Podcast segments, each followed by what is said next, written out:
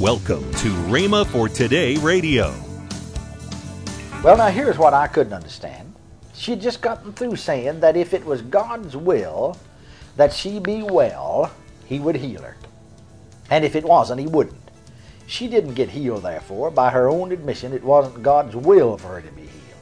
Yet she's calling the doctor and paying him to get her out of the will of God. Now, can you see that? It doesn't make sense.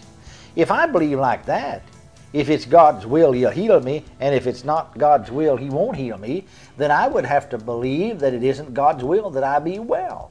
Then I would be wrong in even wanting to get well. If it's not God's will for me to be well, I'd be wrong in trying to get out of the will of God. It would be wrong then to go to the doctor. It would be wrong to take medicine. People would be spending money, enlisting help to get out of the will of God. Welcome to Rhema for Today with Ken and Lynette Hagin. Today we're beginning a new series for this week by Kenneth E. Hagin from the archives. Stay tuned for the series, The Will of God in Prayer. Stay with us. This will be a great time of teaching from God's Word. Also, later in today's program, I'll give you the details on how you can get this month's special offer. Right now, let's listen to Brother Hagin's message. I would like to direct your attention today to the first epistle of John, chapter 5, and we shall read verse 14 and 15. The first epistle of John, chapter 5, verses 14 and 15. And this is the confidence that we have in him, that if we ask anything according to his will, he heareth us. And if we know that he hear us, whatsoever we ask, we know that we have the petitions that we desired of him. Now we want to talk about the will of God in prayer. Another translation of this verse says, and this is the confidence. Instead of saying confidence, it uses the word boldness. This is the boldness we have toward him, that if we ask anything according to his will, he heareth us. Immediately our minds want to fashion upon this portion, according to thy will. And therefore, when we pray, we say, Lord, do this or that, if it be thy will. Other times, we pray about things on which we already have God's word, so we know his will concerning them. To insert that expression into our prayer, when God's word states that it is his will, is confessing that we doubt his word and don't believe it. That kind of praying will not work. Some have supposed that you find the will of God this way. I remember a lady, a member of my congregation years ago when I pastored, was ill. She was one of my Sunday school teachers. And her husband called for me in the night to come and pray for her, to anoint her with oil, to lay hands upon her. Now the Bible said, you know, in James 5:14, is any sick among you? Let him call for the elders of the church. And let them pray over him, anointing him with oil in the name of the Lord. And the prayer of faith shall save the sick, and the Lord shall raise him up. And if he have committed sins, they shall be forgiven him. Now, acting on James 5:14, we went to this home, knowing that you find out about people by what they say, and knowing that faith must be expressed in confession. You know, the Bible says, with the mouth, confession is made unto. I wanted to get a confession from this woman and find what she believed, even though she was a member of my congregation, a Sunday school teacher, and her husband a deacon in my church. I said to her as I stood by the bedside, about to anoint her with oil and lay hands upon her to pray, Sister, will you be healed now as I anoint you with oil and lay hands upon you in Jesus' name? She said, well, I will if it's his will. I said, how are you going to find out or know whether it is his will to heal you or not? Well, I thought you would pray, and if it's his will, he'd heal me. Now, it's amazing to me how people, Sunday school teachers especially, who should be a little more Bible conscious than others, can sit in services week after week and hear faith taught and not grasp it. I taught as a pastor something else besides faith, but I taught a great deal on it. Still, some didn't comprehend what the Word says. The Bible, much of the time, just runs off people like water off of a duck's back. They sit there and say, oh, I enjoy good preaching and Bible teaching. No one enjoys it any more than I do. I sure love to go to church. If you should ask, what did the teacher or the preacher preach on? That blank expression will come on their faces and they say, I don't know, but it certainly was good. Now that makes as much sense as to say, I'll tell you, I had the best meal yesterday at such and such a restaurant. They had the best pie, or have the best pie of any place in town. Well, what did you have to eat? I don't know. What kind of pie was it? I don't know. Now we would have reason to doubt very seriously whether you'd ever eaten there or not. We get confused sometimes because we do not give heed to the Word of God.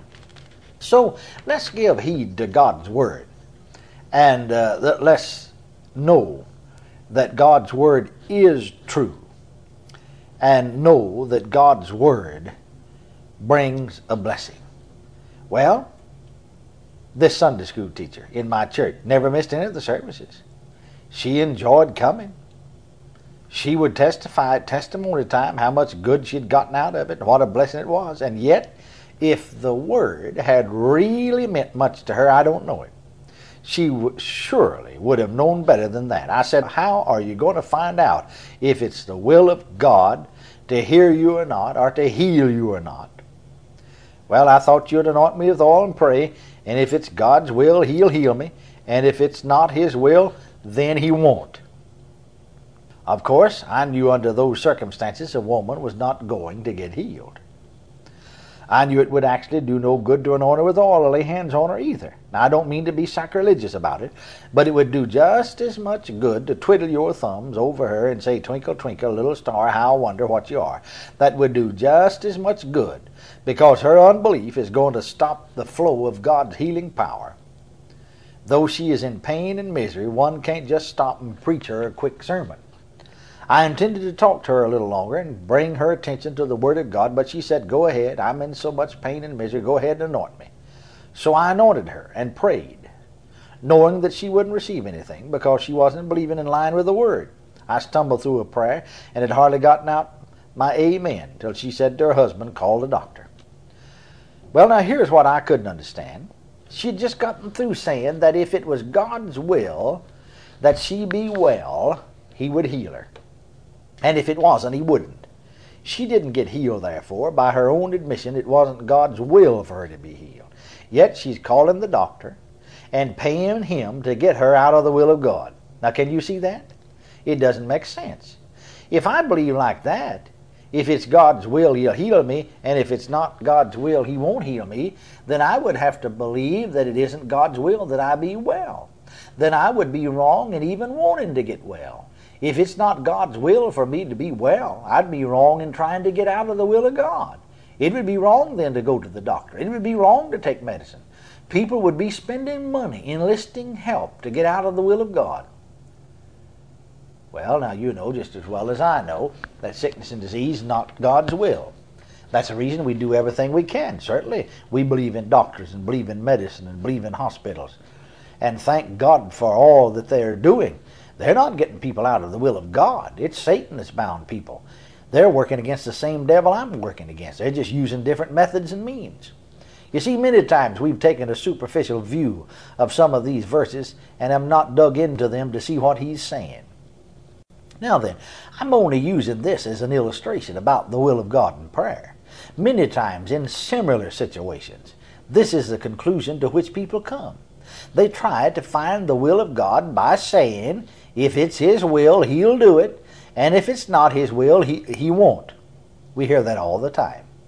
Now, for instance, when it comes to the baptism of the Holy Ghost, I run into the same thing. I say to people before I pray with them to be filled with the Holy Ghost, because I want to learn how they think, will you be filled with the Holy Ghost now as I lay hands on you and pray? I've had people say, well, I will if it's His will. Again, I've said, well, how are you going to find out? How are you going to know whether it's the will of God or not? I'm thinking of one lady right now who just looked at me right in startle. She said, why, I thought that you would pray, and if it was His will, He would fill me, and if it wasn't His will, He wouldn't. I said, no, I can't pray under those circumstances, because you wouldn't be filled with the Spirit. then you would leave and say, well, it's not God's will because Brother Hagin laid hands on me and prayed for me and God didn't fill me. Friends, if the Word of God says that this promise of the Holy Ghost belongs to you, doesn't it belong to you? And I asked that woman that question. She said, yes. I said, then let's read the Bible. Let's read the will of God. You know, some time ago, a friend of mine's father passed away.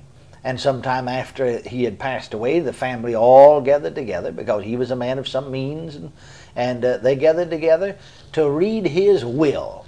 They all wanted to find out what belonged to them. And they found out.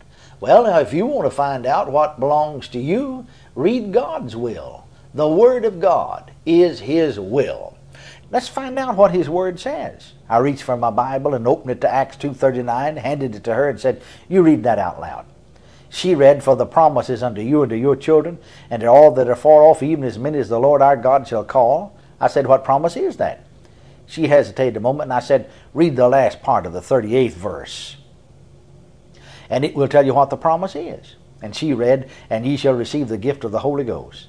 She just simply closed my Bible, handed it back to me, and said, yes, it's for me. Yes, I'll be filled now. Just lay your hands on me and pray. Now you see, just a few moments before, she was questioning the will of God. And she thought, now you pray, and if what we're asking here is His will for me, then He'll do it. But just as soon, you see, as she found out what God's Word said, as she found out the provision that was made in God's Word, she began to believe because she knew the will of God. And I laid hands upon her.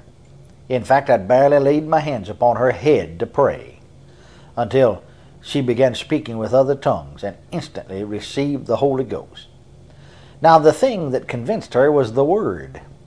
You see, there shouldn't be any problem about praying in line with the will of God, because it is His will for us to have and to possess and to enjoy all that He has made provision for in His Word.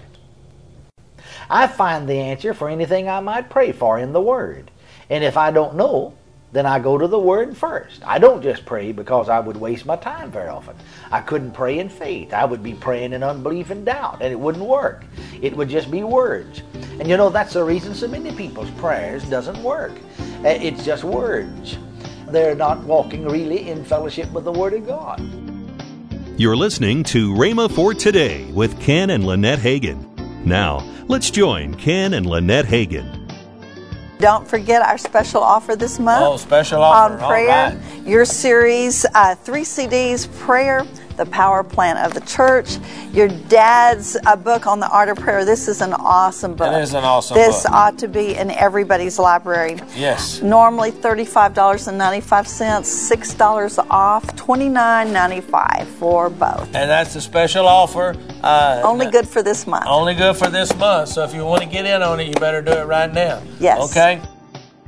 This month's special offer is the Overcoming Prayer Package, which includes the Art of Prayer book by Kenneth E. Hagin and the 3 CD series from Ken Hagin, Prayer, the Power Plant of the Church. Both tremendous resources are just $29.95. That's a savings of $6 off the retail price. Call 1-888-FAITH-99. Don't delay. Call 1-888-FAITH-99. That's 1-888-FAITH-99. Or if you prefer, write Kenneth Hagin Ministries. Our address is P.O. Box 50126, Tulsa, Oklahoma, 74150. Don't forget, for faster service, order online at rhema.org. That's rhema.org. Tomorrow on Rhema for Today, we continue with the teaching by Kenneth E. Hagin, The Will of God in Prayer. Thanks for listening to Rhema for Today with Ken and Lynette Hagin.